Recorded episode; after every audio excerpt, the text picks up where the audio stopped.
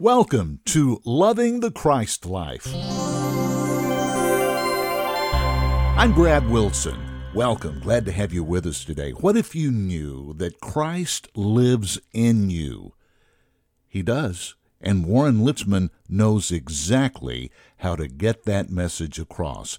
For years, the church just has not been able, for some reason, to hit that message. And it's all in the Bible. It's all right there in the Bible. And we are so lucky to have had these teachings of Warren Litzman to explain those things to you as we go back into our archives every week and bring you something special from Warren. Let's get right in today's message. It's about the plan.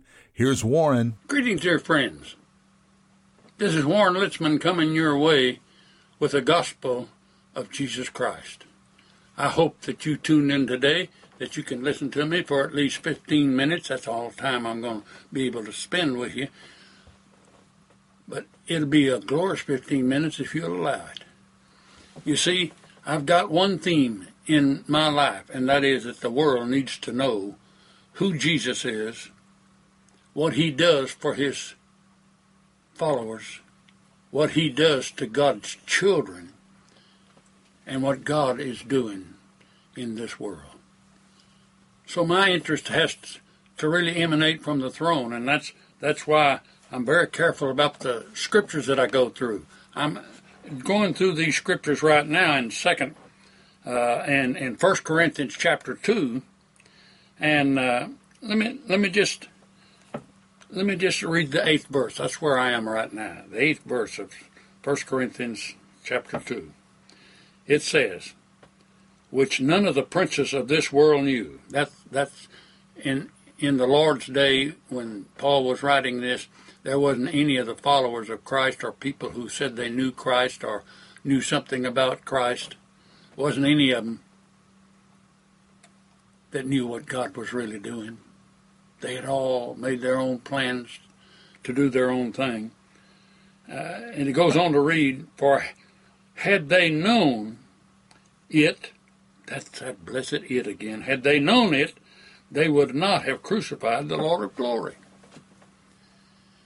You see, God kept it a secret, and much of it is still a secret today.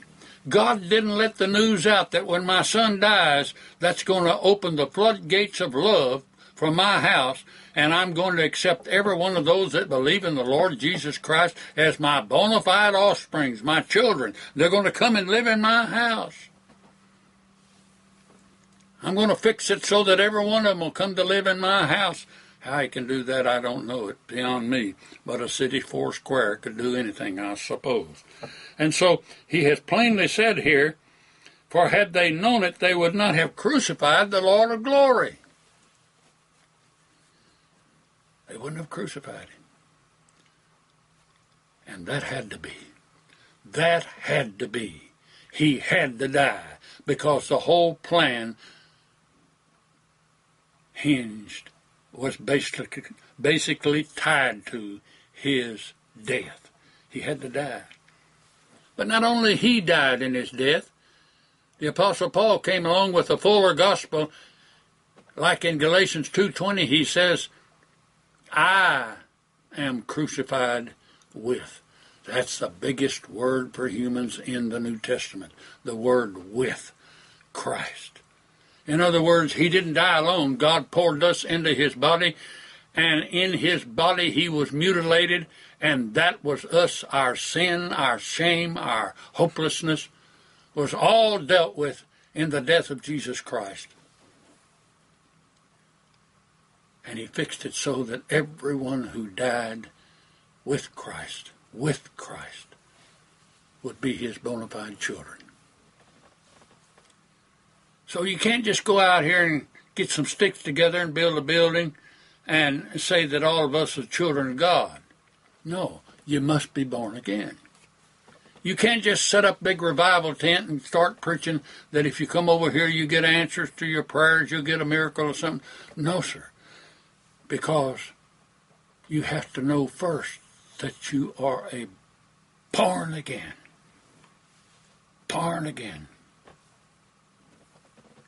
believer. Let's go to verse 9 in this second chapter of 1 Corinthians. The verse reads, "But as it is written, eye hath seen, eye hath not seen, nor ear heard, neither have entered into the heart of man the things that God had prepared for them that love him." Just a few weeks ago when I first started this particular thought out of 1 Corinthians chapter 2, I talked a lot about the benefits that are ours. And now we get to it in verse 9. It says, "It has not come to eye, ear, or heart the things that God had prepared for them that love him." What does it take to love God? What does it take to love God? You know where I think it starts? I don't have it before me now in note form, but I'm going to tell you what it takes to love God. You got to start at Calvary. That's where you start loving God. You don't start with God's provisions to you. You don't start with God's healing power. You don't start with God's miracle working power. That's not where the love starts. The things that God had prepared for us must start at the cross. It starts only at the cross. It doesn't start somewhere else. Let's take a look at what happened back 2,000 years ago at Calvary. Jesus came. He was under the jurisdiction of the Old Testament prophecies to die. Over 700 times in the Old Testament it speaks of Christ coming and dying. Not just in the word Christ, but it speaks of him as coming, sometimes in the word Christ, sometimes not. He's come to die. But you see, most people have never considered that to be the starting place of love. What they don't understand, what they don't see is they were in his body when he died. You say, well, how'd they get there? They got there by the cup in Gethsemane. He drank the cup and the human race went into him. The sin and the shame of humanity went into him. And when he died, all that died with him. That's where the love begins. The love begins at the point where he dies. We'll be back in just a moment. How interesting is this message today? And it's a message that most people don't even know. As I'm listening, I'm thinking about a couple of books that Warren wrote. One is called Jesus Lost in the Church, and the other one is about Paul. It's the Paul book. Both of those books are tremendous. The Paul book is one of the best books ever, and Lost in the Church also is right up there and very important. I think as you listen to today's message and think about the things Warren is saying, think about going to our website, christ-life.org. Christ-life.org. Go to the bookstore and look for Jesus Lost in the Church and the Paul book.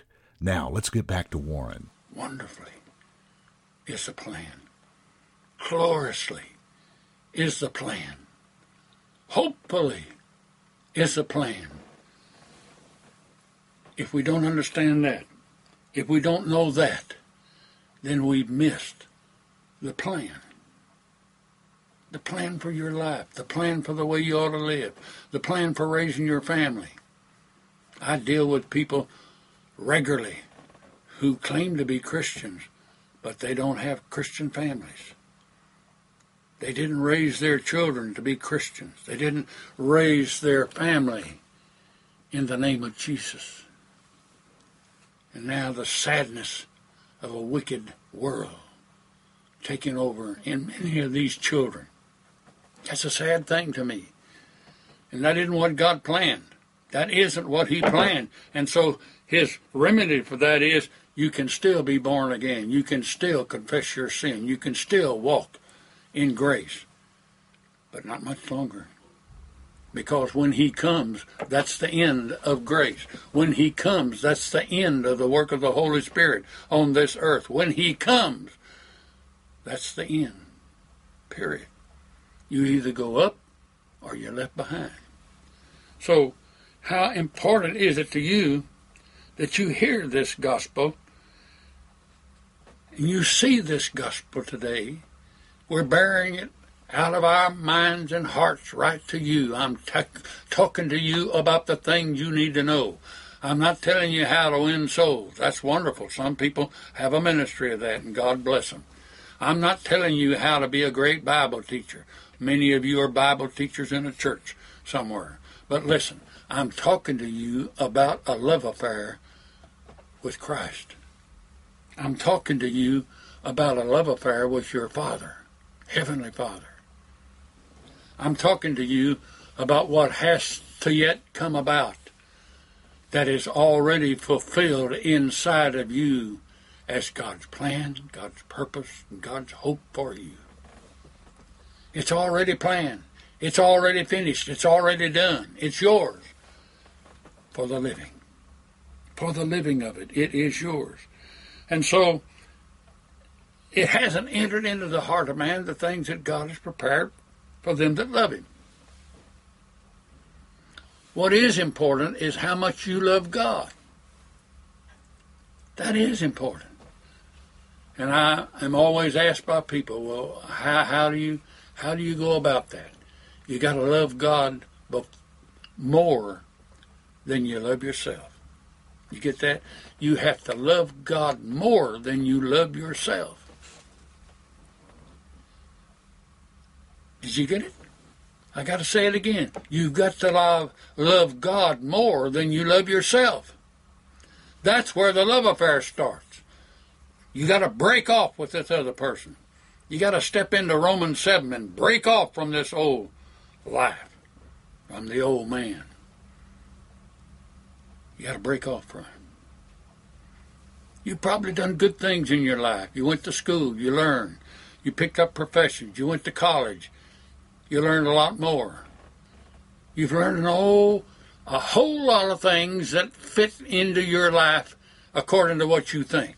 But if all of those things are not turned over to Christ when you're saved, you got a hard lot. He didn't come into you to be a nothing, and that's what he is in most believers I see nowadays. He's nothing. Oh, he's something on Sunday morning. Maybe if you have a Wednesday night prayer meeting, he's something there. Maybe if you get in a lot of family trouble, he's something there. Maybe if you get sick unto death, he's something there. But he wants to be something in you 24 hours a day, turning it all over to him. I was talking to a medical doctor not long ago who was taken up with the Christ life. And he said to me, he said, I'd like to leave medicine. I said, what in the world would you do?